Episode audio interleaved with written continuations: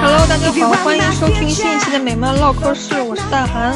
我们今天的话题是亚马逊影片前阵子推出的一部美国网络电视剧，叫《黑袍纠察队》，它是由 Gus Ennis 编剧的同名漫画改编。这个是七月二十六号在亚马逊影片首播的，已经续订了第二季了。我们今天可能会更多的涉及漫画一些，所以如果是不希望剧透，想要自己去看漫画的人，可以就慎重考虑一下要不要听这一期节目。今天嘉宾有珍娜，嗨，大家好。还有魔剑，嗨，大家好。还有采菊。嗨，大家好。可能大家大多数人看这个电视剧的时候，都会觉得这个恶搞 DC。其实这个漫画跟 DC 还是蛮有渊源的，因为 The Boys 最初是在 DC 旗下的 Wildstorm 野风暴那个子公司下连载的，连载了六期吧，粉丝反响实在是都表示受不了了，于是就被腰斩，然后这个漫画被移到了叫叫叫啊 Dynamite。原版漫画的有七十二期主线，有三个每个篇幅各为六期的短篇支线。所以加起来，如果你要完整看完原著的话，大概有九十本。哇，那还是很长啊。对，其实是一个蛮长的故事。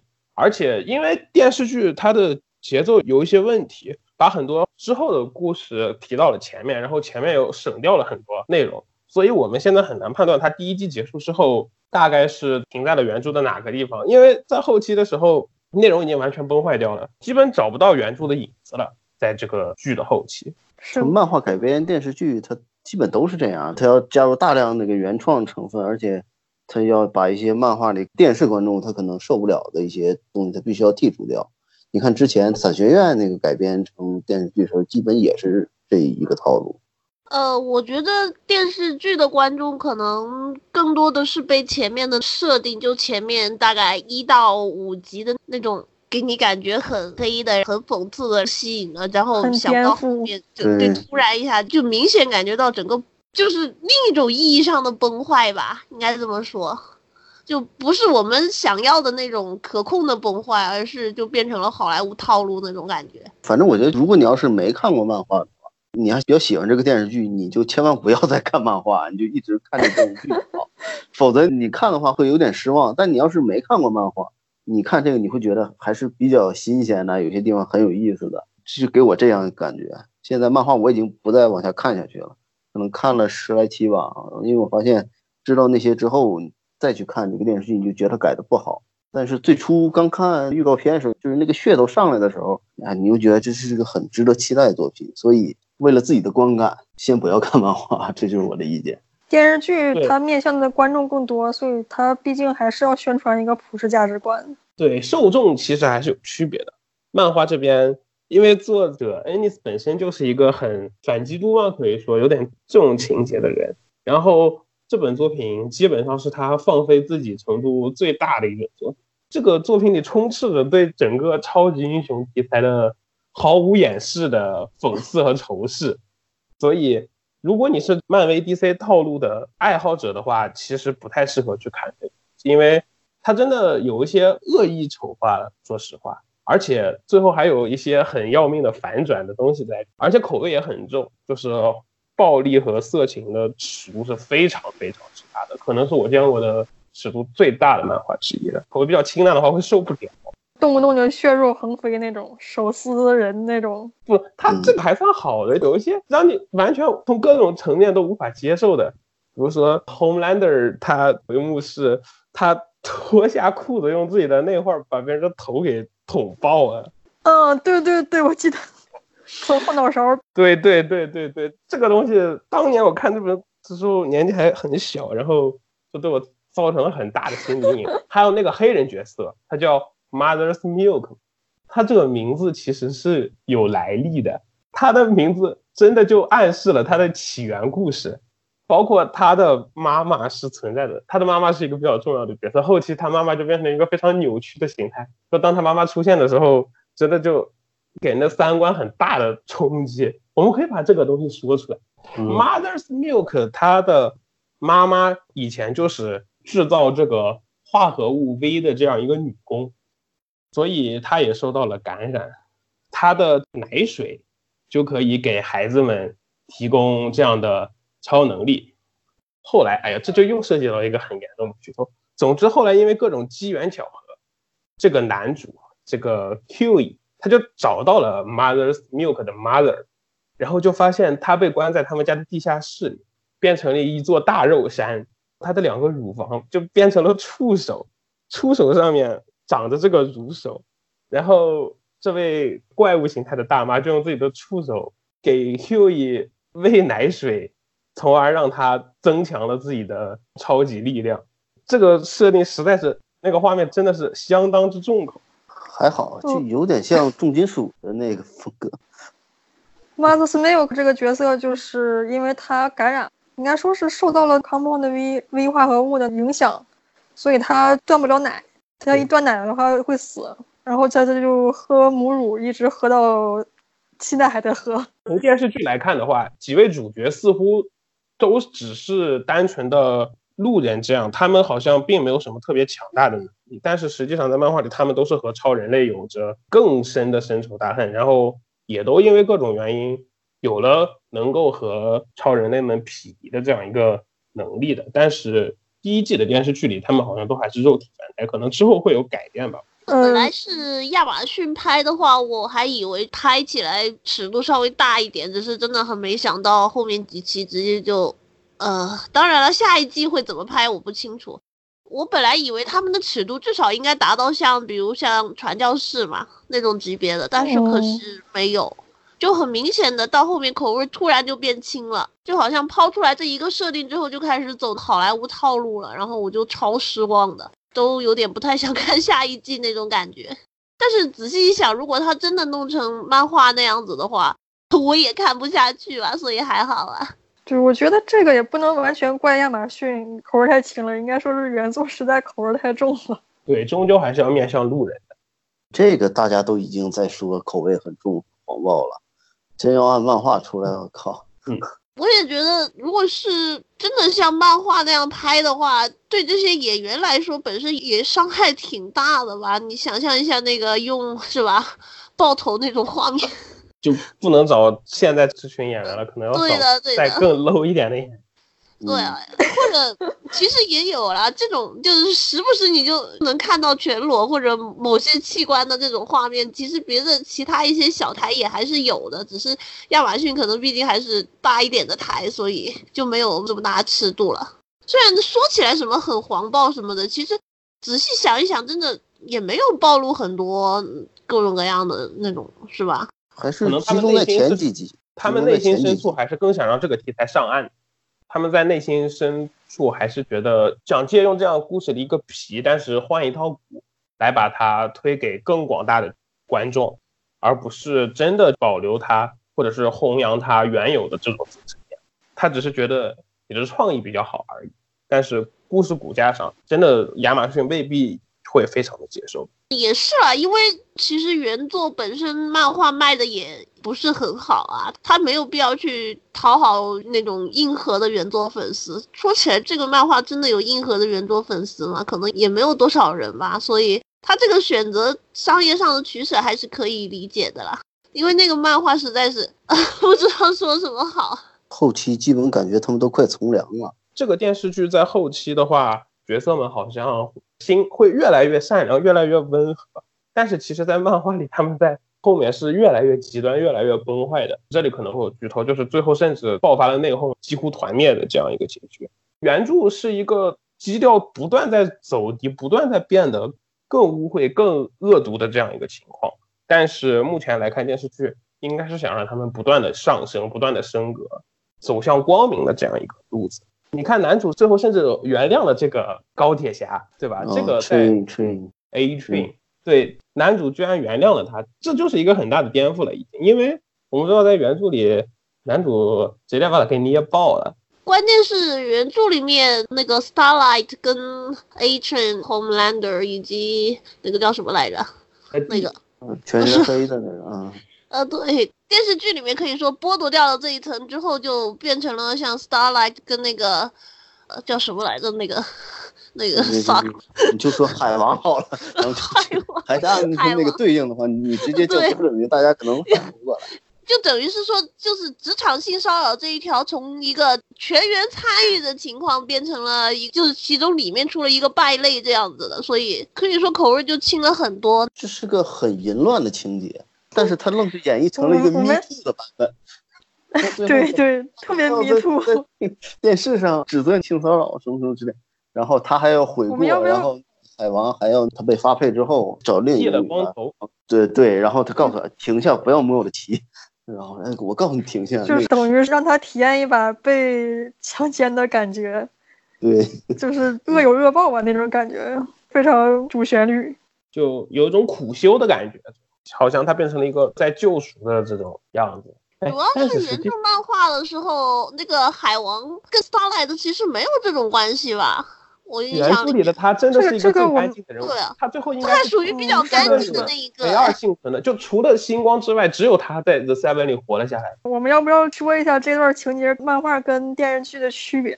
我电视剧里面是海王要星光给他抠一管嘛，漫画里其实是 Homelander 护国超人要星光给他抠一管。当时星光就特别慌张嘛，然后这时候闪电侠跟蝙蝠侠走了进来，星光就说：“你们得帮帮我，向他们两个求助嘛。”说我觉得护国超人他可能是被什么东西控制了，被什么东西附身了之类的。然后结果那两个就把裤子脱了，于是就变成了星光一次给三个人抠了。而且后来他还是在被不断的骚扰，就变成了一个很悲惨的这种角色。对，闪电侠后来试图强奸星光，未遂，没成功。啊，这里要说一下，就是漫画里的 Seven 里面，电视剧里叫隐形人的那个角色，对，漫画里是更明显的，他叫木星杰克，就是火星猎人。木星杰克就跟闪电侠说：“星光这种人肯定是在 The Seven 里面待不了多久，你为什么不等他滚蛋了之后再去强奸他？” The Deep 其实也是有区别的。The Deep 就是假海王，假海王其实在漫画里是一个戴着那种老式潜水面具的一个彪形大汉，并不是这个比较瘦的形象，然后也很少露脸，基本上不露脸，他的脸都是只能通过那个潜水面具的玻璃面罩看到一个很模糊的形象。而且他在最后，其他几个人基本上都被主角团们虐杀掉了，但是只有这个 The Deep 还苟活了下来，并且在最后一期，当超级英雄的这个公司想要推出一个新组合的时候，他换了一身衣服，然后又出现在那个新队伍里了，结果被人认出来了，人们就说：“哎，这不是潜水人换了一身衣服吗？”还有一个区别就是，漫画里这个假海王的 Deep 实际上是没有跟水相关的能力的，电视剧里那个就跟阿库曼非常非常接近了。是能跟鱼说话吗？嗯，对，漫画里面是不能跟鱼说话的。就是电视剧里的 Deep 的那些笑话，其实本身就是嘲笑海王的。漫画里其实就是是没有这些笑话的。海王只会和鱼说话，这个梗最早是从哪个时代开始？其实我一直都很好过这个问题。好像是 Super Friends 开始的，就是六十年代还是七十年代那个啊动画。因为我印象中最早的版本应该就是机器机了吧？嗯，在那之前，《生活大爆炸》啊，应该很早吧？嗯机器机应该比较对，最最早应该是 Super Friends，说那个时候好像就有孩子们就说海王不够给力，然后后来也不知道怎么就可能死宅之间就一直有这么一个流传吧，然后到 《生活大爆炸》把这个梗给发扬了。好，我们还是回正题。我我们要不要讲一下 The Boys 漫画里边的那些被恶搞的 超英们？啊，哎，我觉得这这个这个这个讲一下，这个真的非常劲爆。电视剧里面，我们看主角团一直在怼 The Seven 嘛，但是漫画里不是。漫画里一开始男主加入 The Boys 的时候的情况就是 The Boys 已经跟 The Seven 签订了休战协议了，所以 The Boys 就基本上一直在怼那些二三线的超英们。电视剧里面就对这些小角色们没有什么太多的介绍。漫画里面是除了 The Seven 之外，还有恶搞的 X 战警、复联、少年泰坦对等等等等 组合。X 战警我印象特别深刻，X 战警叫 X Man 嘛，然后特搞的这个叫 G Man，而且最搞笑的就是 G Man 还有无数的分支，最后还有什么 G Force、G Brit，然后还有 G 什么什么，就是好多好多的分支，基本上就是在吐槽 X 战警队伍实在太多了。G Man 的核心人物也是是一个像查教授一样的这么一个人，把这些孩子们收到自己那儿去领养这些孩子们，教育他们。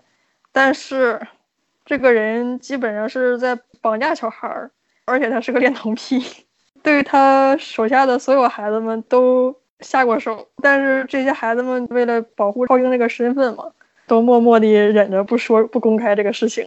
漫画里面有一段，男主潜入了一个类似 X 战警的不 G 漫的候补团队吧，应该算是。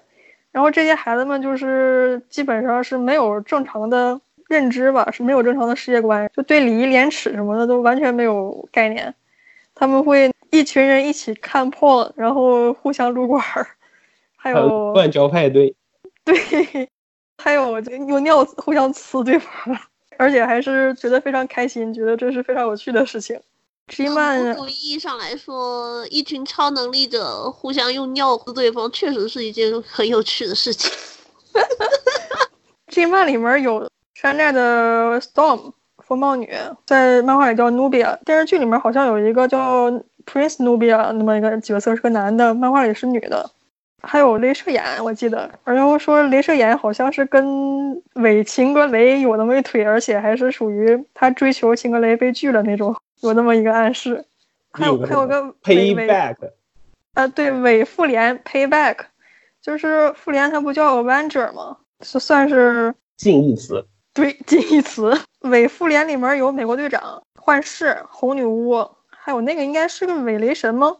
叫 Storm 什么的那个，Stormfront，嗯，Stormfront 算是雷神吗？他算是雷神，然后是嗯纳粹德，以前是纳粹德国的对，后来投靠了美国。我觉得美队是这里边最有意思的，就是美队跟人打架的时候会一边打一边喊美国的州名儿。美国队长应该叫 Soldier Boy 吧？嗯，对，他跟 Homelander 就超人打过一炮。对，在一本支线里，支线里两个人睡了一觉，然后 Homelander 事后还劝他说：“你放心，这不算同性恋。”所以我就在想，他可能是被哄骗的。那段打了一炮之后，美队就有点羞涩的说：“我们两个这是不是有点 gay？” 然后 Homelander 就说：“你在想什么呢？我是超人，你是美队，我们两个干的事儿怎么能叫 gay 呢？” 但是这个小伙子后来很惨，这个小伙子后来被 Billy Butcher 把鼻子咬烂，然后被他们绑架了以后当做情报员，这样。酷刑虐待，非常惨。对对对，最后应该是死掉了，因为后来还漫画里还写了给他办了一次国葬，但是他是黑头发，对吧？他好像是一个嗯，黑发，然后超人是金发。对对对，就反过来了。打雷神那场戏也特别有意思，因为这个雷神是德国人嘛，当时怼雷神的那个队伍正好是同盟国，英国、法国还有一个俄罗斯的人，他们打那段就是在玩二战的梗。我在想，超人作为一个完美英雄，为什么最早被设置成黑发呢？就是真的是传说中超人最早是按照犹太人设置的吗？这个说法其实我一直有听说，但是我从来没有看到过他的出处。是不是有啊，超人有啊，那个超人最早是个犹太人，超人的那两个作者，他们自 Jerry 己说 Singer 教授，对，首先他们两个人自己就是犹太人，他们因为父亲去世的很早嘛，然后他们其实就最开始设置出这个角色的时候，就是按照自己心中完美的父亲的角色设置出来的。这也是为什么超人一开始就给人一种比较成熟的感觉，不是那种青少年的英雄。所以犹太人的爹当然也是犹太人了。所以超人就从来都是黑发形象，而不是金发。那么蝙蝠侠又为什么是黑发呢？蝙蝠侠是因为超人出来之后，创作者他根据超人的形象山寨了一个蝙蝠的形象，加上了蝙蝠的翅膀。第一版的时候还加了蝙蝠翅膀，它就是有点类似于魔法型的那种。之后拿去投稿嘛，然后那个老板看了一下说，这个角色可以是可以，但是你人设要改，然后就改改改改改改，最后改成蝙蝠侠的那种样子了。所以 DC 的两巨头就全部是黑发形象，但是漫威那边因为美国队长是完美的雅利安人这个设定吧，应该，所以是嗯金发。对的，对的。好，我们继续，我们继续。后来说完，我们说一下山寨的，应该是蝙蝠侠和钢铁侠的混合吧，叫 Tech Knight 那个角色。哎，就除了他绝对是这个里面最有梗的一个人，对对对，真的太好笑了。嗯，除了《The Seven》里面那个 Black Noir 就是玄色之外，漫画里面还有另外一个以蝙蝠侠为蓝本的角色，就是这个 Tech Knight，他是有一个这个病，会停不下来日东西。啊，他最后那个结局，我自己看到的所有的都哦 那段故事讲的就是他去找一个心理医生，然后说我停不下来日东西，说他有一次就跟同伴们去执行任务，在高空中飞的时候就看到下方的一个同伴，的屁股特别好，然后就在高空中把那个同伴强奸致死了。对他有一个管家，这个角色就是真的特别玩蝙蝠侠的梗。他有一个管家，然后还有小助手、小跟班儿，也是特别有钱。他也没有超能力，而且他的第一任助手后来单飞了，不，他的第二任单飞之后就第一任是被反派打死了。对吧？是吗？对的，他的第一任助手，他的反派叫哦叫应该叫 Ladio，他的第一任小助手被反派打死了，第二任小助手单飞。单飞那个叫 Swing Wing，就是在恶搞夜翼嘛，Nightwing。Swing Wing 单飞之后，他们两个就算是断绝关系了吧。然后断绝的原因也特别搞笑，这个 Tech Knight 有一个反派是个女反派，跟他关系就是那种亦敌亦友，其实就是猫女。然后有一天，他跟 Swing Wing 和猫女三个人三 P 了一场，三 P 了之后就无法直视对方，于是他就跟那个 Swing Wing 断绝关系了，再也不说话了。然后这个 t a g n i t 去看心理医生，然后心理医生走了一会儿之后，他就把心理医生的猫给日了。心理医生回来看到这个情景之后，就告诉 t a g n i t 说：“你滚，不要再出现在我面前。”然后这 t a g n i t 回去之后，回自己的基地，就看到自己的小助手，就是正弯着腰，屁股对着他那个状态。然后呢看到之后就嗯 hold 不住了，然后就找了一个什么理由来是把他那个助手给支走了。支走了之后就坐下来就说：“天呐，好险好险，差点没 hold 不住。”但是其实他是没有做过坏事的一个英雄，就是主角团们后来也认可了他，主角团们说过他其实没有干过坏事，所以对他并没有敌意。他唯一的问题就是太色了。但他用他最后这个特点拯救了世界。他最后其实当时已经得了一个脑瘤了吧？他好像对，嗯，脑子里幻想了严？重的脑瘤，然后他就幻想自己日陨石，他幻想有一颗巨大的陨石在朝地球飞来，他就穿上装甲，穿上喷气背包去面对那颗陨石，然后发现陨石上有一个大小当大小恰当的这样一个洞，他就呃情不自禁的屈服于本能，然后把这颗陨石给吃爆了。最后，在这个华丽的爆炸里结束了自己悲惨的一生。他那个管家后来离开他，也是因为他太太 hold 不住，去日了管家的耳朵，管家耳朵就失聪了吧。管家就说：“我受不了这个了。”然后就离开他了。他那个助手孙冰冰也是挺有梗的。孙冰冰是出柜的一个超英，但是他自己实际上是恐同，极度仇视同性恋，但是公司选他出柜，要求他要成为基佬之友，于是他就不得不出柜了。实际上他自己特别讨厌同性恋。实际上这也是一个问题，就是蝙蝠侠和钢铁侠这两个设吧给他们设置这样一个花花公子的形象，确实你无法避免他招致这样的一个恶搞。我觉得这是一个你很难去完全隔断的事。可能在少男少女粉丝眼里，花花公子形象是一个很帅气的设定，但是对于保守派和年纪大一些的读者来说，他们可能确实很难接受这样子。这未必是一个事情。所以你对我们看，随着时间的推逝，蝙蝠虽然还有花花公子属性，但是就至少看起来属于那种表面做派了 那种感觉。对，没有说是每钢铁侠每倒是，钢铁侠倒是始终如一，没有变。钢铁侠真正火起来的时候，他就在电影里面，他都已经快成情圣了，好吗？他就只有小辣椒一个人。嗯，那倒是。不过漫画里面托尼睡过的女人真的特别特别多，漫威最多的一个。我估计就各种各种型号。对，还有一个恶搞少年泰坦的组合叫叫什么 Kicks 来着？Teenager Teenager 是主角团第一个打爆的团队吧？对对对，对叫 Teenager Kicks，包括男主第一次杀人，实际上也是杀的这个。男主他是被打了那个 V 化合物，然后就一，紧张 hold 不住，就打爆了一个。对，那个故事的后续就是我们第一次就知道啊，这个也是恶搞了一个超英复活。我们都知道，漫画里面超级英雄经常就死了又活，活了又死这种，死了之后大家现在都很习以为常，反正他会复活的。这个 The Boys 里面这些超英也是会复活的，是因为他们身体里打的那个 V 化合物活性太大，所以死了之后人这个尸体还是会动起来，但但是对是一具僵尸，基本上没有自主思考的能力，就是一个僵尸。咱们看电视剧的时候，一开始就说介绍点灯人退休了嘛。漫画里面我不知道电视剧未来会准备怎么拍哦，但是漫画里面点灯人他退休实际上是因为他死了，是呃之前跟 The Boys 起冲突，然后他杀了那个初代 The Boys 首领的儿子和孙子，后来的 Seven 跟 The Boys 签订和平条约的时候，就把这个点灯人交出去了，给 The Boys 平息他们的怒火，然后点灯人就这么死了。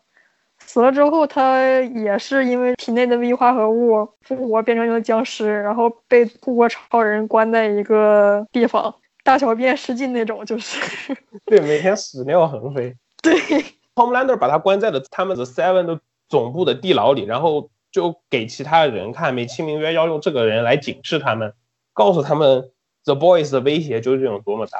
他是作为这样一个警示的作用出现的，在后也是很悲惨的一个剧。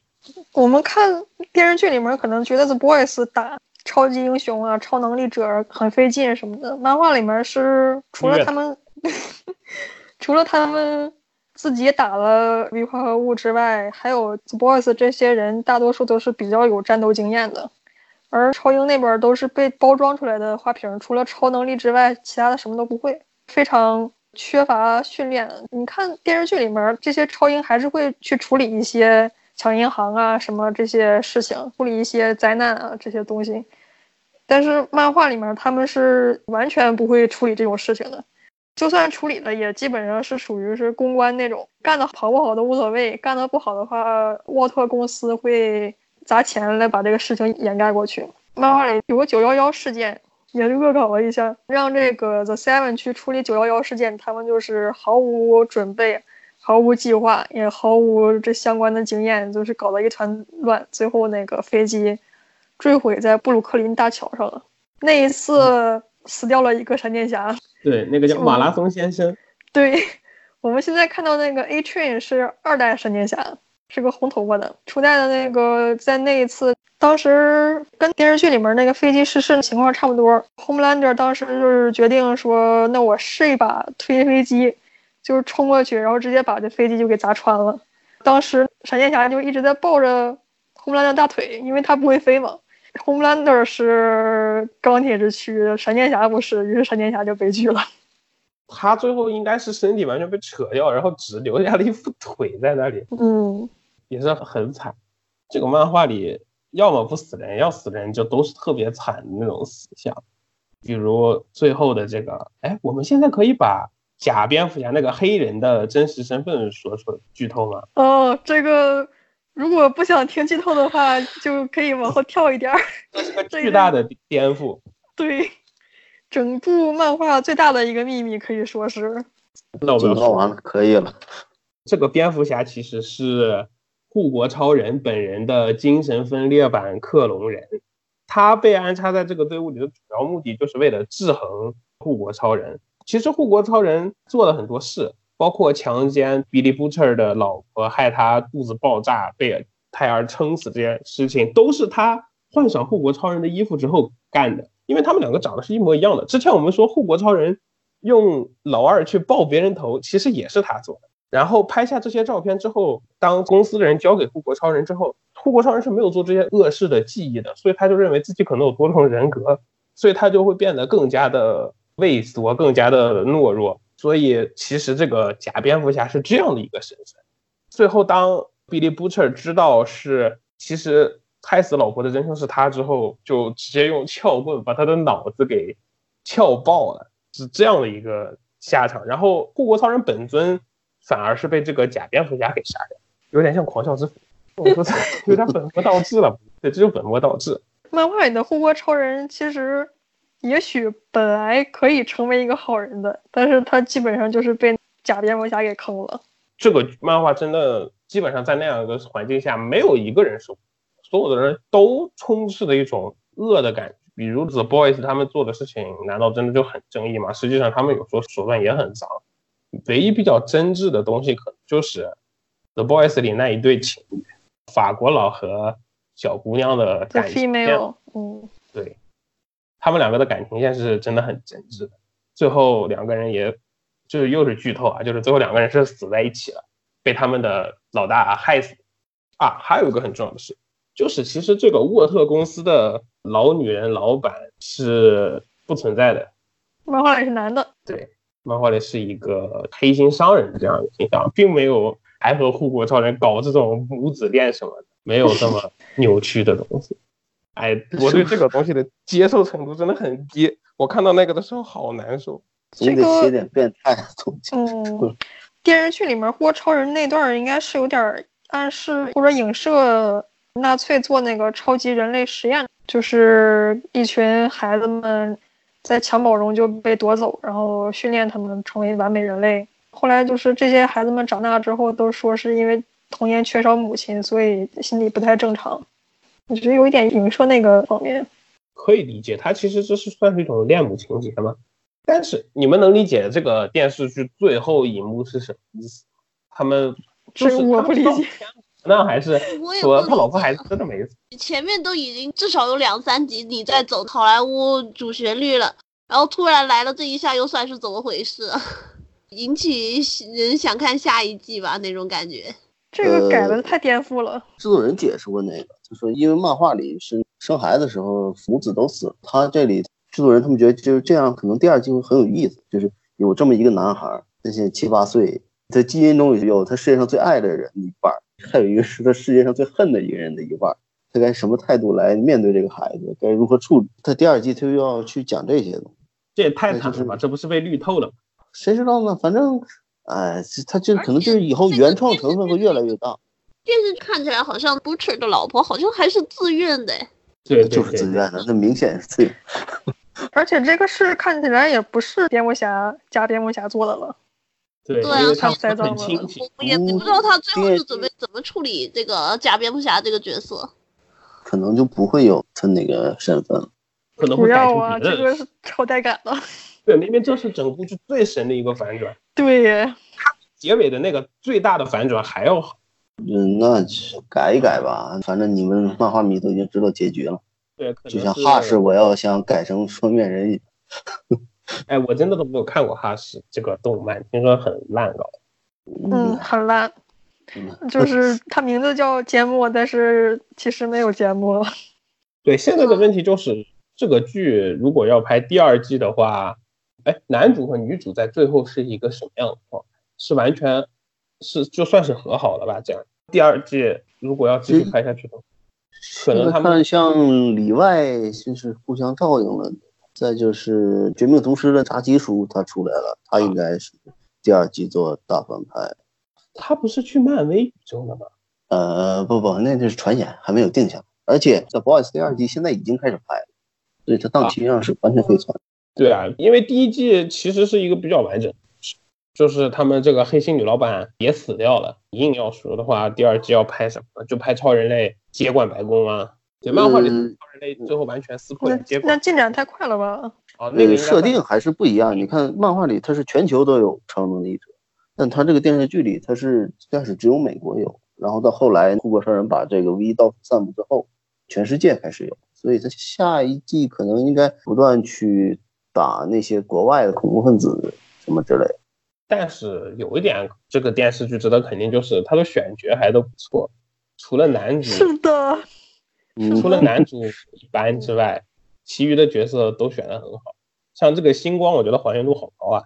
男主其实漫画是照着西蒙佩吉画的嘛，然后就他在电视剧里演的是男主的爸爸。因为年纪也大了，不可能来演这种小伙子。觉得以他的表情也可以，其实嗯，他也不是很显老太，不过据说是档期好像排不开。你们想象一下西蒙佩吉跟星光的样子吧，呃，但是不一但是漫画里也是这样子的。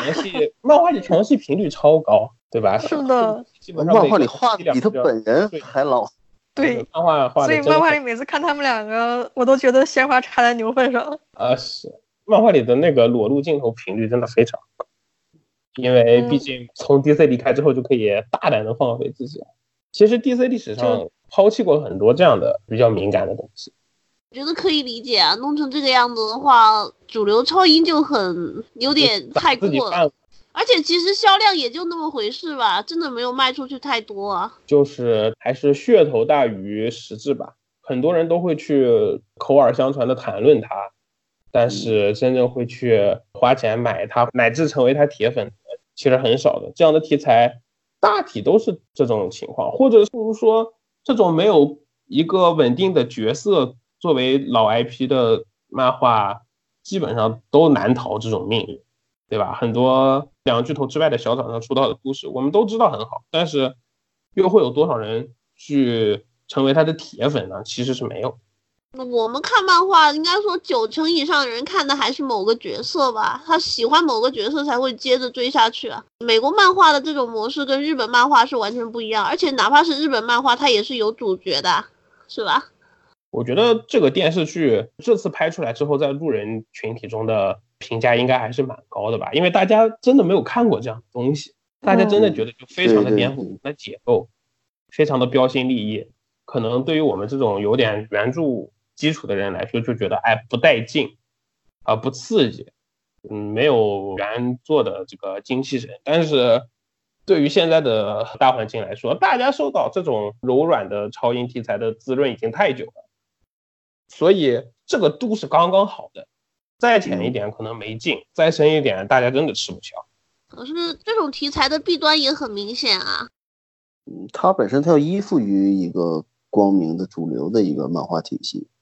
呃，当然，如果要是现在 DC 电影有一个光明的电影宇宙，而且很成功的话，那这部剧现在反响会更好。其实现在互联网上 DC 粉或者至少是自称 DC 粉的这个群体还是蛮大的。但是他们其实就有很大一部分人，他们并不是真的很在意这个角色的内核是什么样子的。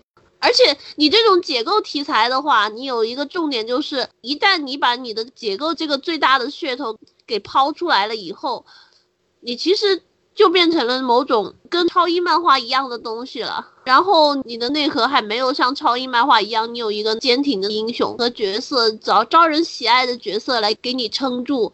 所以你也拍不了多少啊！你看他们最后整个这个剧的悬念就变成了黑袍这帮人到底要怎么复仇成功？那最终完了之后，那这个故事就完结了，你不可能再往后面再推了。嗯，这就像王楠，叫那个什么啊王牌特王工，牌特工，对他就是一个解构特工题材的，马马克米拉所有那些单独作品全是这么写，啊，对朱比特遗产，也是类似于这种，也是对。也是解构超英。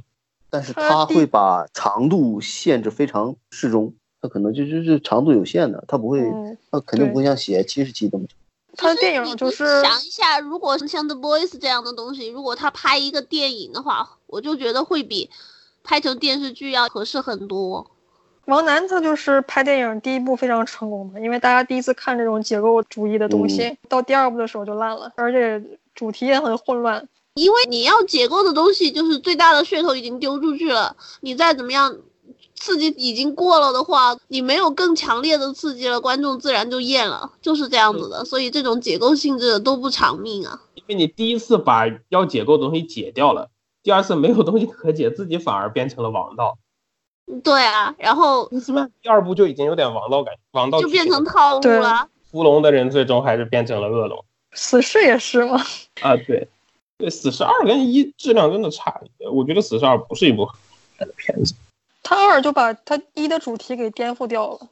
一的话会描写的更加丑陋一些，但是实际上大家喜欢死侍无外乎是喜欢死侍的丑陋，但是嗯，现在漫威也有这样的一个感觉吧，投鼠忌器。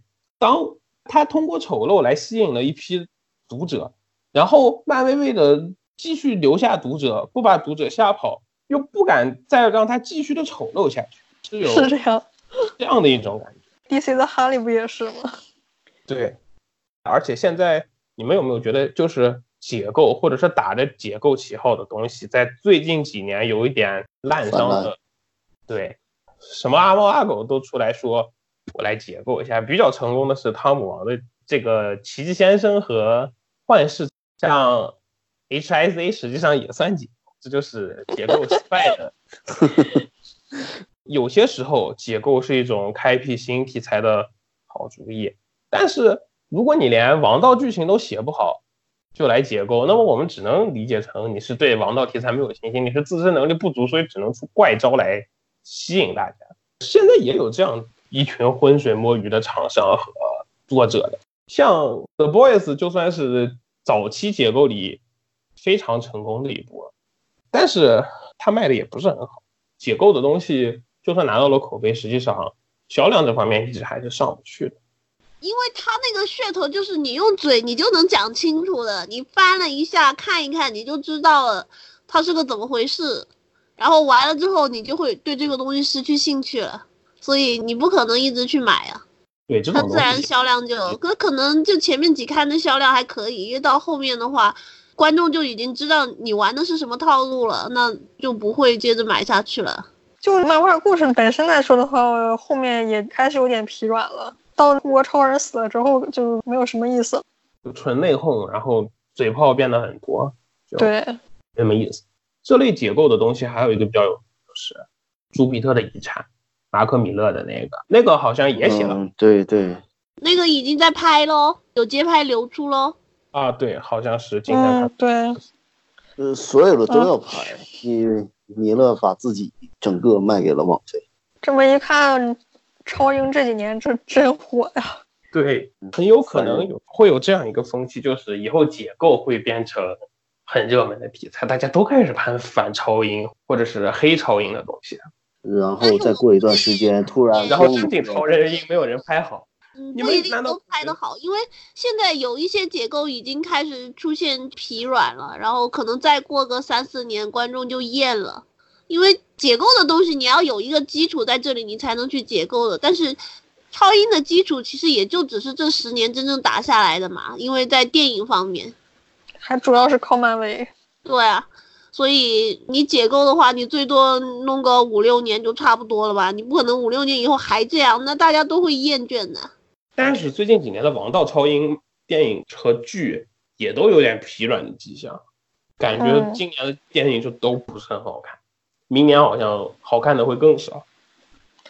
哎，已经已经十年了，这个从 MCU 开始有到现在了，这，这是早就该这衰落了 DC。掉队太严重了，人家哎结构都要拍腻了，他王道还没有拍好。也没准儿大家这样的看腻了以后，突然最传统的、最光明的 DC 回来了。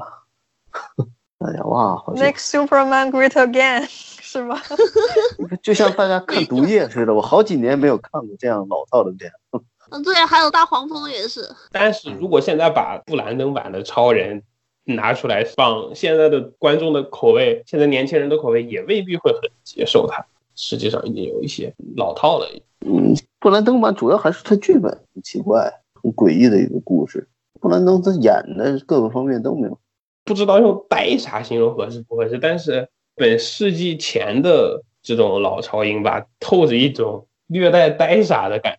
可能漫威开始之后，角色就更现代化，插科打诨会更多，更有现代气息。但是现在大家对于插科打诨的这种漫威轻喜剧套路也厌倦了。DC 那边的黑生产套路又被证实是确实走不通的。在有人开发出更新的一条道路之前，我觉得这个超英题材如果要拍影视的话，可能确实真的会一点点走低吧，因为大家确实口味已经腻掉，包括最近的电视剧基，本上就已经到了整个超英题材都要被抛弃掉的阶段了，是吧？我们不可现在能在这一个题材打转，观众都是喜新厌旧的。你要是你拍的这个我也厌了，那个我也厌了，那我就不看你这个题材喽。就好像以前海盗题材曾经很火，然后拍了一一段时间之后，突然这样就爆死，然后就整个好莱坞大概二十年没有拍过任何跟海盗有关的电影，就是这样子的。牛仔题材、海盗题材、寻宝题材，现在是超英题材，可能下一阶段就对超英题材会也不能说完全绝迹，但是会示威吧。对啊，然后说不定那像魔法题材又火起来了，或者哪个老题材又出现了。然后现在我感觉惊悚题材倒是一直都挺火的，一直很有生命力。这种东西都是一阵一阵的啦。美漫好处是，其实它可以涵盖所有这些题材，就看他们想怎么拍吧。而且有一些漫画是是没有办法改编成，比如嗯神棍题材，我们把莫里森的东西或者希克曼的东西不改编成电影，这个太难了。嗯，不太现实。所以莫里森这样的人注定就没有办法成为人生赢家吗？目前为止，还原莫里森神韵最成功的就是之前的《末日巡逻队》，但是也做了很大的妥协。嗯，它比莫里森自己盖都要好多。即使是这样，其实口碑虽然就是很多人觉得口碑很好，但其实经济效益方面还是甚至不如泰坦，我可以这么说。泰坦因为哦这帮角色群众基础会更深一点吧。嗯，这次《黑袍纠察队》它这个电视剧版，好像说前两周它的点击率就已经是亚马逊所有原创剧里最高的之一了。这部剧现在很火，就是收视人数很吸引？就是它很炸这个路人，就《正义联盟》都有那么多粉，《黑袍纠察队》差。对这个东西颠覆嘛，主要还是颠覆了。你看微博上很多之前完全没有了解过这个做的这个题材的人，基本上看过一两部超英电影，对 DC 和漫威略有耳闻，来看了这个以后就开始大喊：“哇，好颠覆，好深奥！”这个情况是很普遍的现在。嗯，对，这两天我也看见都是。其实这个漫画是二零零六年出的，已经是十三年前了。因为王道的东西就是传统超英是要有累积的，是要有阅读量的，所以入坑难。这种东西，你只要知道超级英雄大概是个什么样子，然后你来看它就行。它毕竟是个推翻的东西，推翻永远比建设要来的容易。这也就是为什么《狂笑之蝠》的漫画会火出圈。对，《狂笑之蝠》的漫画会火出圈。之前我没有想通，然后后来我想通了，其实就是这样一个道理。推翻和颠覆永远比积累和建设要来的更容易一些。如果你就是对某样东西摆出推翻和颠覆的那种样子的话，就会给你自己一种你站在某个高地上俯视别人的感觉，然后有些人就会很有嗯那种奇怪的成就感，然后会觉得自己看透事件真相或者什么什么什么的那种感觉，所以就会很吸引人去了解这方面或者做出这种姿态吧。就是蝙蝠侠有什么厉害的？狂笑蝙比他屌多了，这种感觉吗？对呀、然后就会觉得我们提到过，就是蝙蝠侠不杀人的话，你他妈就是活在梦里这种情况。嗯，乳，渣了。我们能有一期不乳渣吗？就是啊，我们这是保证当然不节目啊。嗯，对啊，忘了这期要讲什么，常规是嗯，真是，漫画倒是挺多可以讲的。嗯，很多有意思梗。电视剧改漫画如果动太照本宣科念出来的话，就会变得和讲漫很像，就就有嗯，是的，感觉他的讨论度是稍微低一点。它是一个独一无二的这样一个题材，因为这这个题材也只有这个作者能来写，其他人写终归是差点位。对啊，因为这我们好像忘记介绍作者了呀。这个作者三那次我们说过说过了，答疑那期，对，在听众互动那一期提过哦嘎斯丹那次，然后在康斯坦丁那一期也提过一一点。你们有没有觉得他长得跟 S S 有点像？你为什么老是注意这种奇怪的东西？他长得其实有点憨厚，这个人蛮是是的，是的，你看他这脸很少，就很难想象出他能写到这么黑暗、这么黄暴的东西。我第一次看到这个人的长相的时候，我觉得他长相他的笔锋严重不符。是是，鹅神也给我这个感觉，他怎么能是画画呢？对，这个就是健身房那种举铁的大汉，一看就不像搞艺术。他他也链大佬确实就是健。身房举铁的大汉啊对，。他确实是个举铁大汉。对，爱丽丝好像一四年之后就封笔了，就没有再写过东西了，难怪感觉最近几年很少见到他。能继承他这个风格的人也没有了，对吧？就还有什么人嗯，能够跟他写出类似的东西？好像没有听说过。他这个人太少见了。每个时代都有一两个这个时代特有的鬼才，马克米拉也有点这个路子，但他写的没这么极端。而且马克米拉越来越克米拉伤人，纯粹就是个吃饭的啦。他现在特别伤人，这一点也不能说不对啊，对吧？吃饭挺好不是什么丢人的事情。就是再也看不到他写的那种纯粹的超英故事了。但是我们这个时代有汤姆王呀，对吧？我们这个是汤姆王这样的人才。你在以前的时代，你你见过这种吗那我们？这个时代还真是挺不怎么友好的。他也确实是一个古往今来独一份儿的这样一个。之前有谁曾像他这样集被爱和被恨于一身的这种人吗？从来都是有，呃、有吧？我记得库伦崩啊，但是他从来没有写过像蝙蝠侠这样的超级 IP。他引发的热度还是在漫画圈内的。汤姆王现在已经变成整个美国流行文化界的一个旗帜性人物了。你看他都上脱口秀节目去卖书了，对吧？因为他自己本身的背景也比较特殊啊，他当过 CIA 耶，对，这也这是一个点实在是比较，而且他的父母都是影视圈内人呐、所以他可能对自我营销啊，然后影视方面这种娱乐圈的这一套，他从小就很熟悉吧，所以他这方面有母优势啊。吧，他是单亲家庭。啊，对，反正汤姆王是一个注定会在漫画史上留下重要姓名的人，虽然我们不能确定究竟是一个美名还是一个骂名。其实米勒爷也可以算是吧，写了 DKR，然后又写了全明星蝙蝠侠与罗宾这种，哦，对对对，把这位大佛忘了，而且还是画师出身呢。还养眼。他虽然一直是标榜自己一个老愤青的人设，实际上他还是跟漫威和 DC 的关系都还比较友好。嗯，他是挺会掌握分寸的。对，然后在漫展发布会啊这种地方场合也都很能说会道，从来没有发表过什么暴言暴行，所以呃，总体真正的，愤青大概是像 Jim Shooter 或者呃 John Byrne 那种。把自己搞得没有工作了。对啊，然后骂遍整个业内所有人。米勒他在漫展上还是会开一些有点恶劣的玩笑，比如说死掉的罗宾是好罗宾之类这种。最好罗宾是死掉的罗宾，S.S 不也又说了一遍嘛，就是在上期的那个自由骑士里，哦，他就算是开几个这种恶劣的玩笑，也没人拿他怎么样啊。对，地位摆在那里。他现在光应该芒太耀眼了。他和米尔亚当斯的资历谁老啊？亚当斯，亚当斯比他老多了。米勒是看的亚当斯的双月刊，然后决定要写现实的故事的，就是对，所以亚亚当斯都。快，我想想，大概有个八十岁总有了吧？米勒可没有八十岁啊。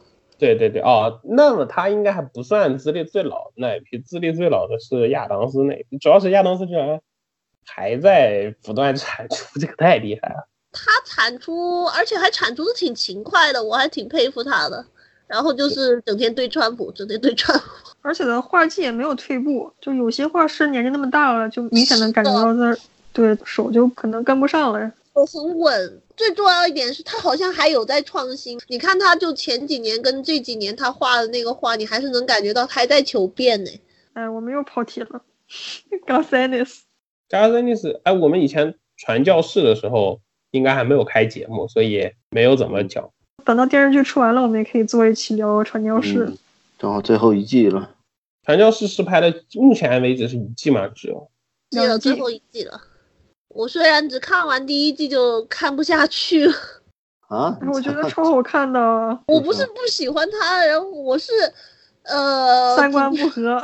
对三观不合，我就看不下去。我不是说他的故事不好，传教士还算是比较还原原作神韵的，是的，是的。相比于 The 所以 Boys，所以 The Boys 交给 AMC 拍是不是会更好一点呢？可能还是制作团队，只是落在哪个电视网。AMC 的尺度其实是没有亚马逊的，AMC 它从来没有那种就是露点的逻辑，亚马逊是会有。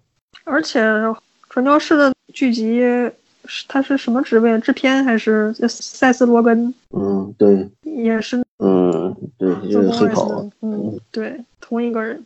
比较有意思。他比较擅长实际是那种屎尿屁那种大麻喜剧。其实 Gus Ennis 有一部比较被人忽视的东西，我突然想，他其实还写过雷神，他的雷神都写的非常的怪，他的雷神不是那种王道北欧神话，甚至连神话气息都很淡薄，他的雷神讲的是雷神打僵尸，就 是一千年以前有一伙维京海盗，然后变成了僵尸，在一千年后袭击了纽约，然后雷神去打这帮维京海盗僵尸，是这样一个杂交故事，就是把海盗题材、僵尸题材和魔幻题材结合在一起。他还写过这样一部作品，这个还蛮好玩的，就我在早些的时候我曾经看到过，他是一个良品率很高的作品。他没有写过非常烂的，他甚至平庸的东西都很少写，因为他所有东西都有很强的个人风格嘛。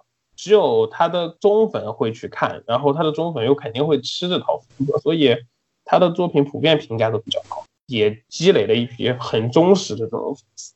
比如我就算是比较吃他这套黄暴的那种，嗯我也是，那真的是非常有创意，非常有点子。有的编剧他可能写一些故事写多了之后就没有灵感，没有点子了，写东西就很平淡。但是 Gus 是没有的。这样的人他在打心眼里就有冒犯一切的，他敢于推翻所有的纲常伦理或者是大家的传统道德概念，在他眼里好像没有不能冒犯，没有不能亵渎，没有不能恶搞的东西。就是因为这种精神吧，所以他写的东西才好看，因为过瘾啊。很多东西我们看到不爽，对啊，就去推翻它，就去否定它，就去亵渎它。可能有些人不能接受吧，但是我觉得突出一个解气。那肯定就不是这种的受众。受众啊。相对来说的话，我虽然说也比较喜欢那种王道的漫画，但是就这种故事写的好看的话，我也是会非常喜欢的。啊，《The Boys》应该是我所见过的说脏话最多的漫画了。它基本上每一页都要出现两到三个 fuck 这样的词。你们还看过什么脏话比较多的漫画吗？其实我一直觉得这样的漫画汉化出来可能会更开心一点。电影倒是有，漫画没有了。大家都比较收着嘛，毕竟是两巨头，然后还是要给小朋友看。嗯，脏话的时候都要打成星星，对对对对。还有乱码。嗯，这曾经漫威也搞过像 Max 这种比较没有顾忌的东西，然后现在也被砍掉了。包括 DC 的 Vertigo 也是带着成成人化印记的东西，但是也凉了也凉掉了。这是为什么？被市场淘汰吗？还是被自我阉割了？好像还有编辑部内部的权力斗争哦。Vertigo 的总编好像就是因为各种各样的原因，最终是本来应该是他的位置，他没拿到，然后他走了，然后就凉了。听说是说半死不活已经很久了，然嗯，后今年才彻底把它取消掉。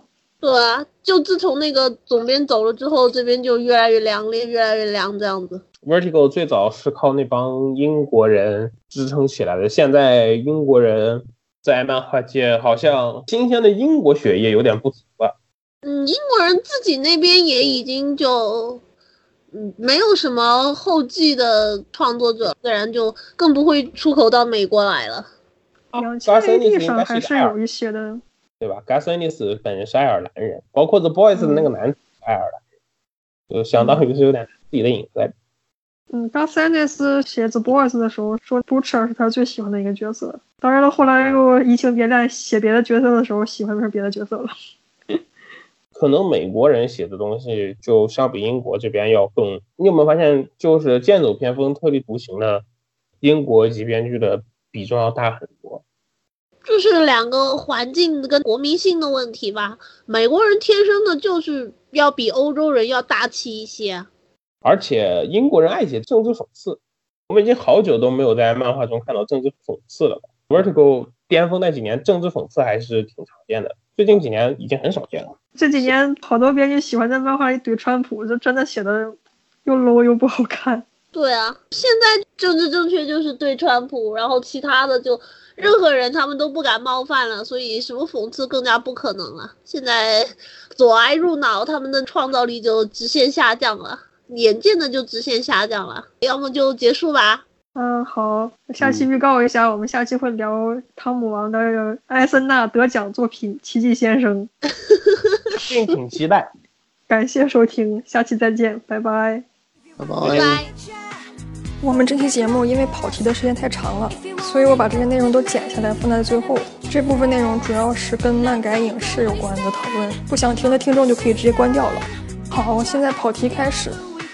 那你们觉得最近的其他几部剧子，比如说《好兆头》不也很火吗？强强好算是跟我们改编曹操头从一开始就是喜剧类型的，首先喜剧类型从来就很讨喜嘛，然后其次他卖腐确确实实就基本上等于是在明着卖了，所以 就很很抓人。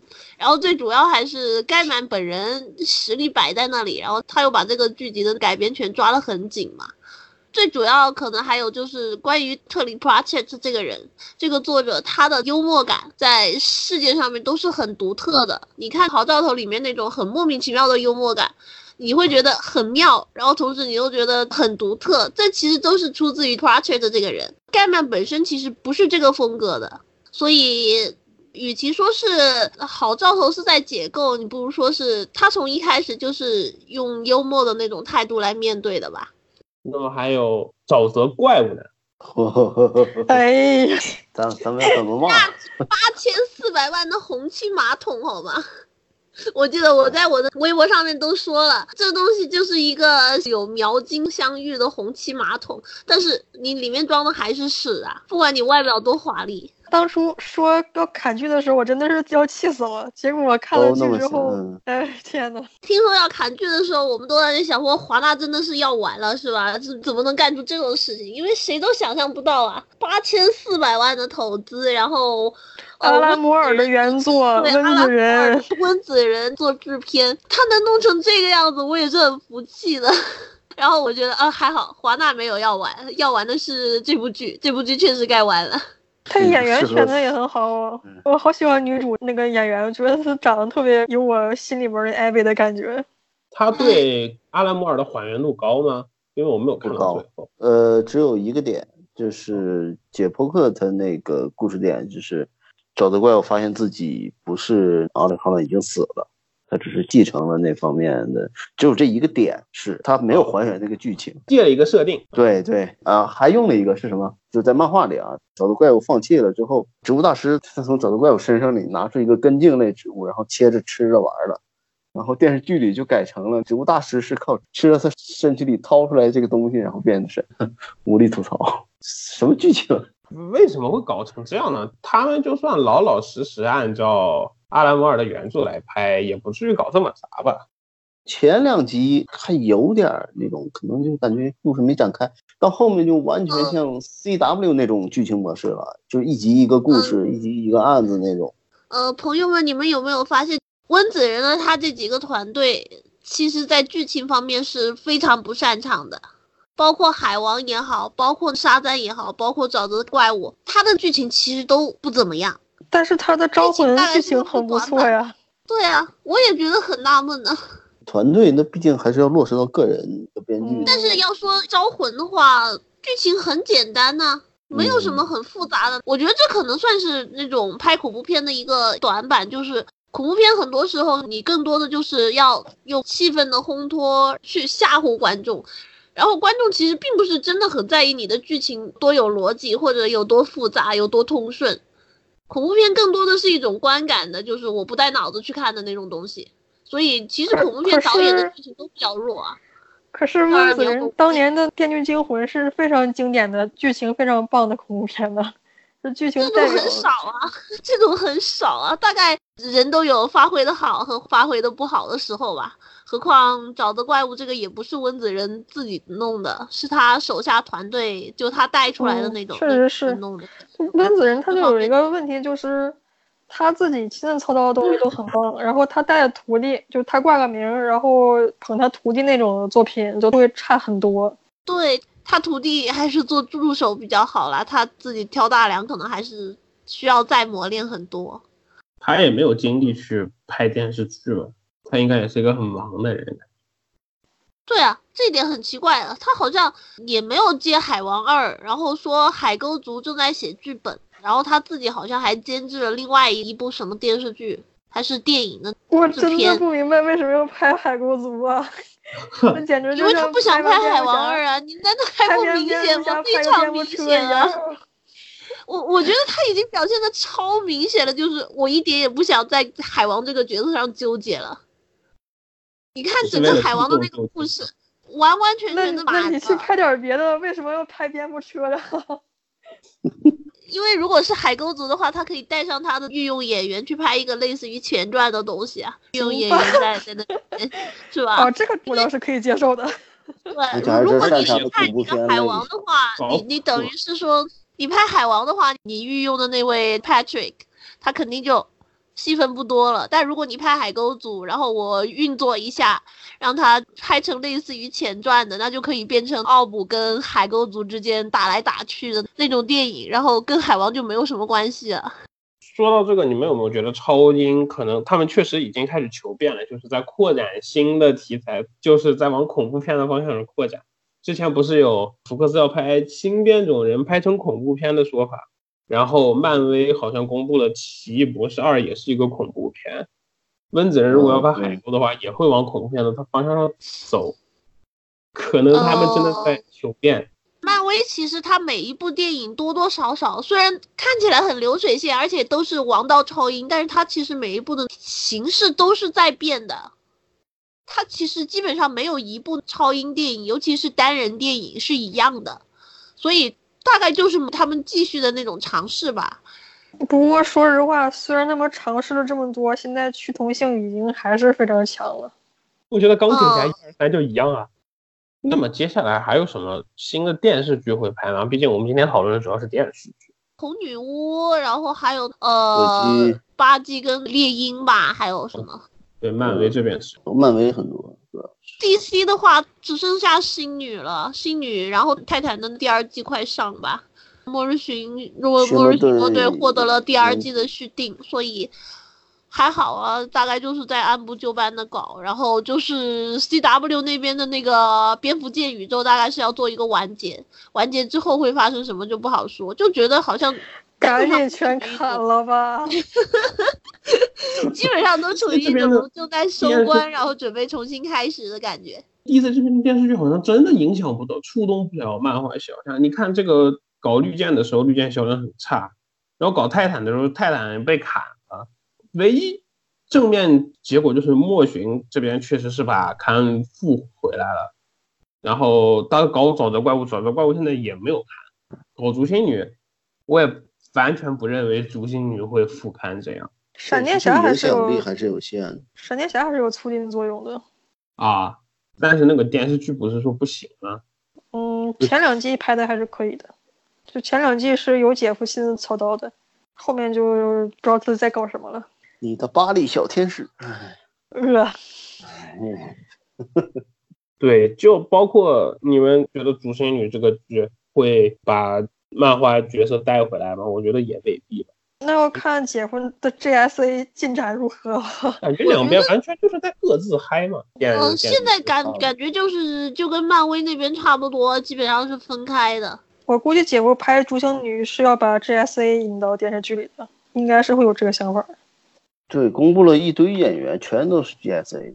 嗯，因为竹星女单人根本撑不起一部剧啊。那我们除了知道她的技能之外，没有任何的故事。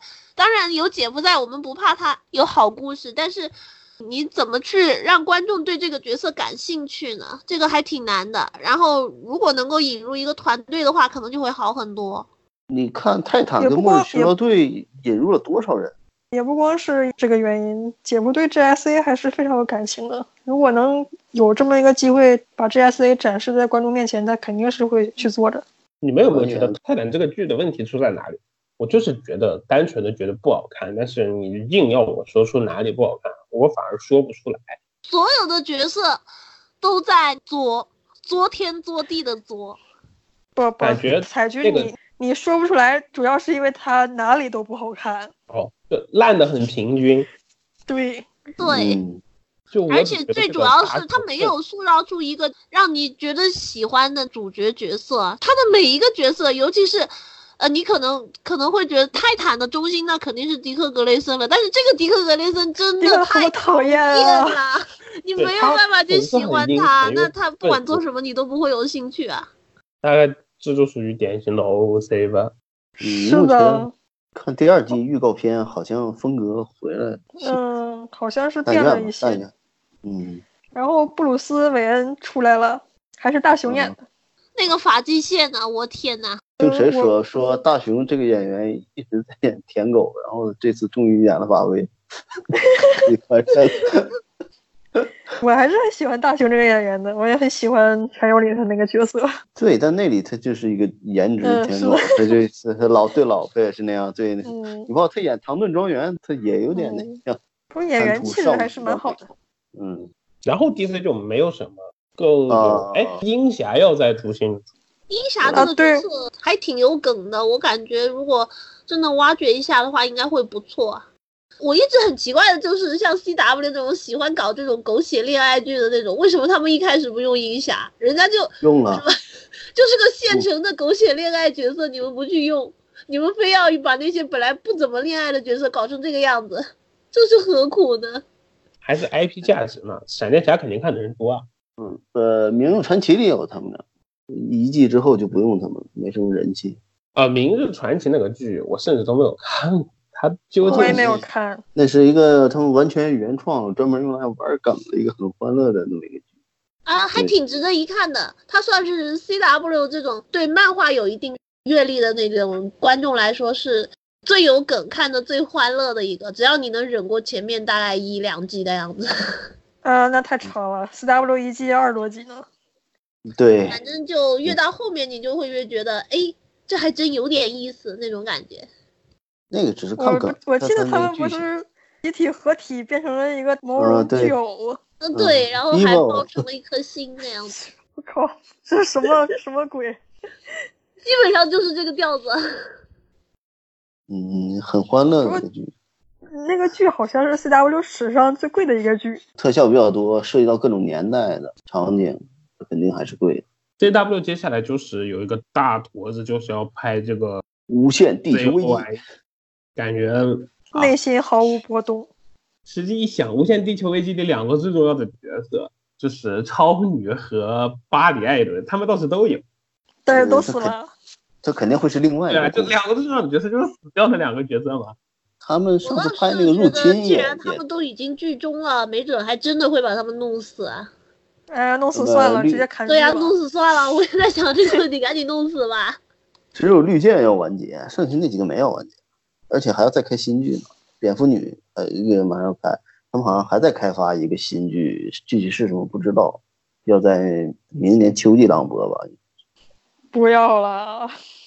就 C W 这种超人前传时期就很赚钱，这种剧很好啊，它二十来集，你不管好看不好看，而且只吸引不好看啊！它只要两百多万的收视率就可以了，只要吸引那些青少年看就可以，然后就赚点广告费。它根本就不是一个那种在一个严肃的台的放的。作作为漫画粉，我看这种电视剧真的非常痛苦，太痛苦了。不是当年 DC 是怎么想的呀？要把版权交给这种这种东西去搞，然后搞到现在就已经变一个大家取笑的对象了。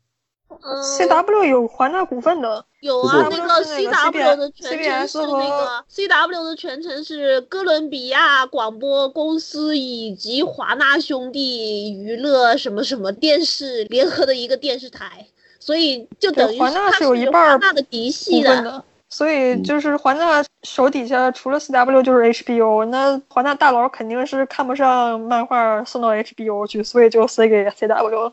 当初 CW 最开始搞的那个超人前传，还在很长很长一段时间之内，呃，仔细算一下，现在也是是世界上最长的超级英雄 超级英雄电视剧集。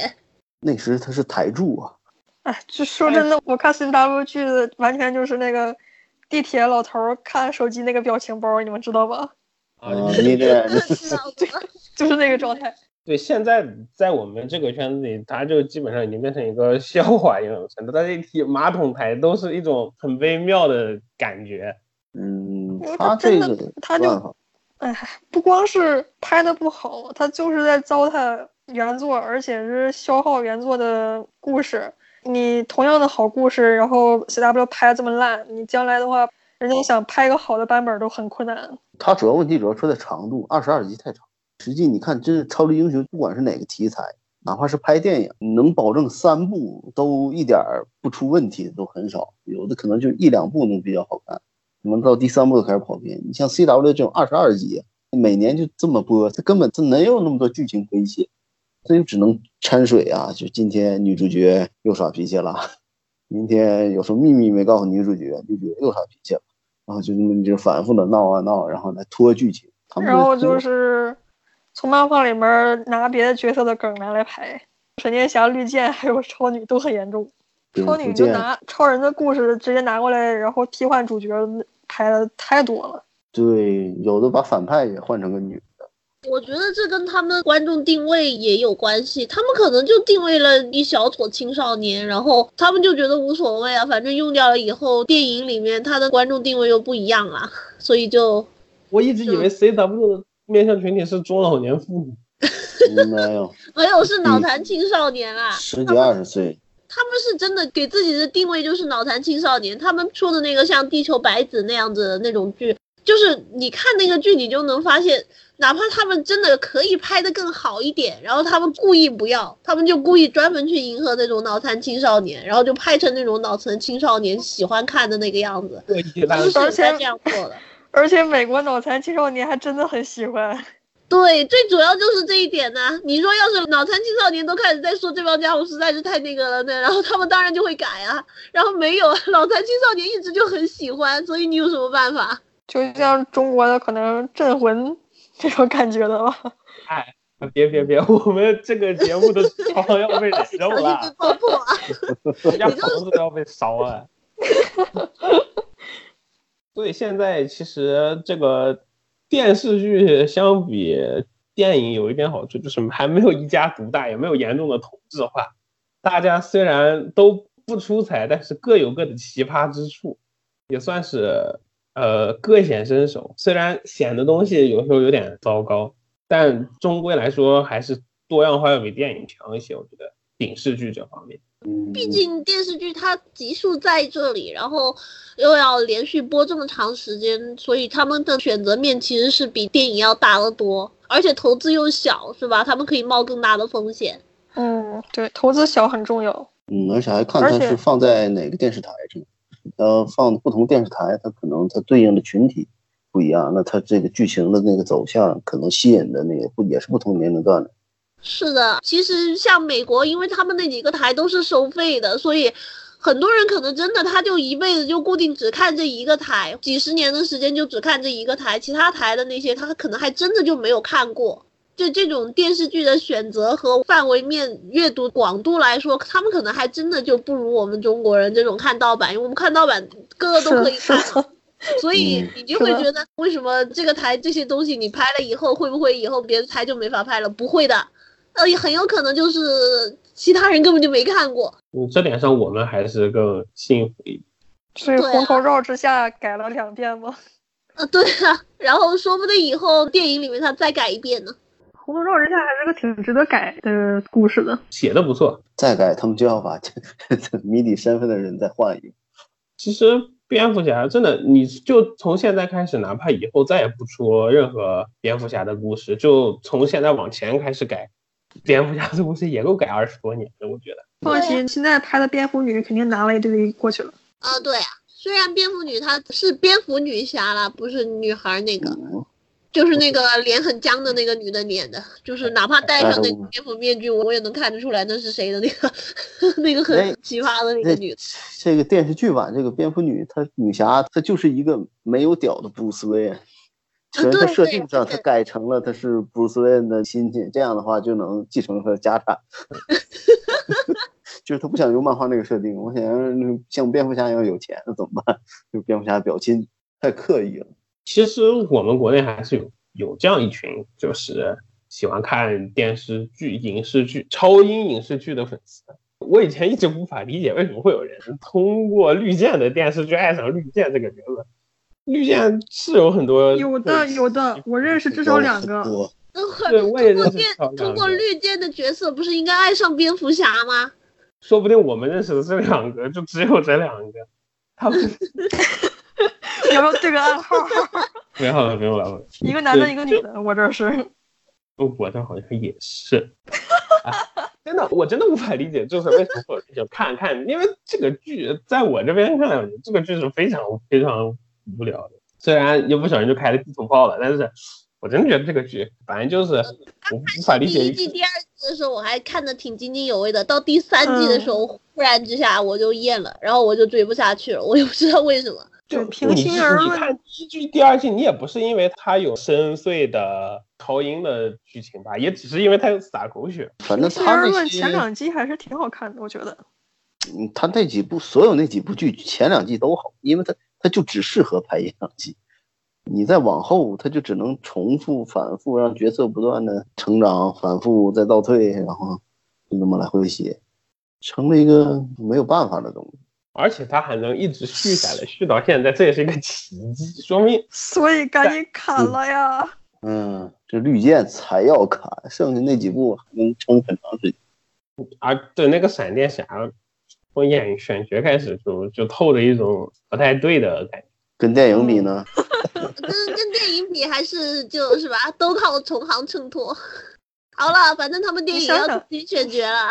你想想，剧里的巴里都跟琳达谈恋爱了，哎，这个电影那边是不是现在基本上就已经全部停滞了啊？DC 除了有一部神奇女侠，是应该好像明年要上。这个停滞是一个滞后性的停滞，就是最先开始他们不是立了一堆的项嘛，然后因为那个金酸梅这个事件一出，然后 BBS 大爆死之后，后期的那些项目就本来已经开始启动的项目就全部停掉了，然后就开始等正联，在正联拍摄期间把导演处理掉，然后重新确定风格跟走向。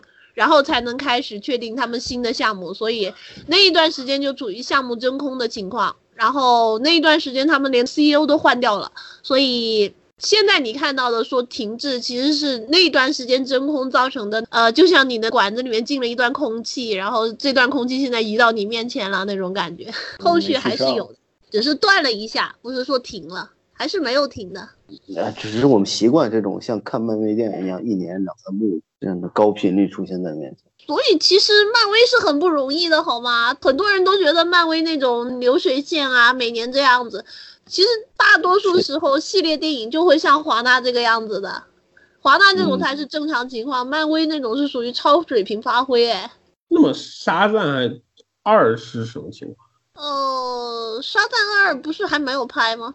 呃，有在拍了吧？已经。好像前几天还有新消息了吧？这个没有沙赞，我的印象就是拍第一部的时候，他们还没有决定要不要拍第二部，因为那个时候也挺乱的，所以就等于是试水嘛，所以他的那个投资也很小，然后他就没有太管二的那些，像演员续约啊那些七七八八，他们都处于停滞状态的。然后沙赞拍出来之后。情况变好了，然后他们再重新启动的话，就需要有一个更长一点的反应时间。哦，对，沙演员上个月透露了，嗯上个月他们说在写大纲，剧情大纲，对，男主是。沙赞其实当时就是被当成弃子了吧？因为上映之后、c e o 的反应是啊，居然赚钱了，给他的档期也基本上是个死亡档期。你看见他把他丢到自己的子公司就知道了，那个子公司基本上就是捡一些小成本的，然后华纳丢了不要的项目啊。我们今天题跑了好远，对啊，到时嗯候大海应该怎么剪？全部剪掉算了，反正跑就是题跑了一个马。无所谓了。我甚至都不知道应该怎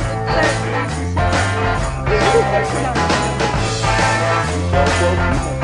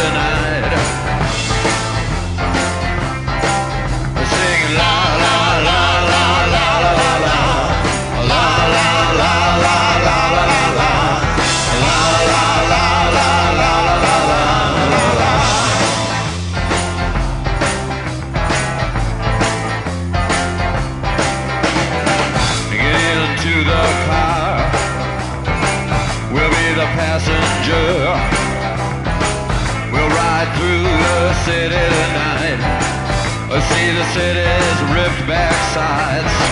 We'll see the bright and hollow sky. We'll see the stars that shine so bright. A stars made for us tonight.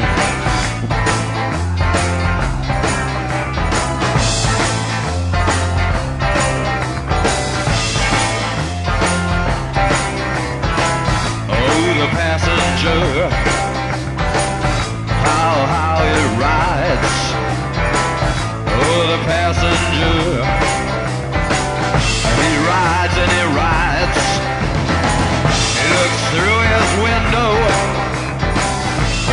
Does he see?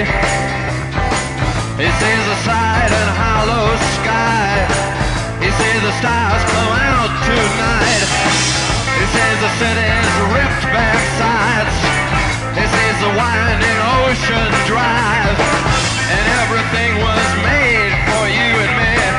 All of it was made for you and me. Cause it just belongs to you and me. So let's take a ride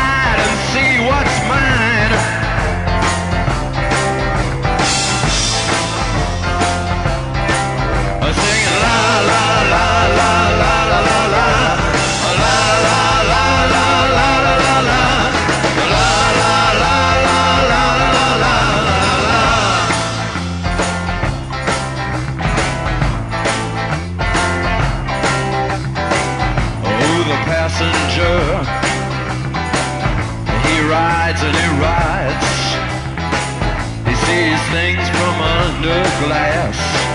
He looks through his window inside. He sees the things he knows are his. He sees the bright and hollow sky. He sees the city sleep at night. He sees the stars are out tonight.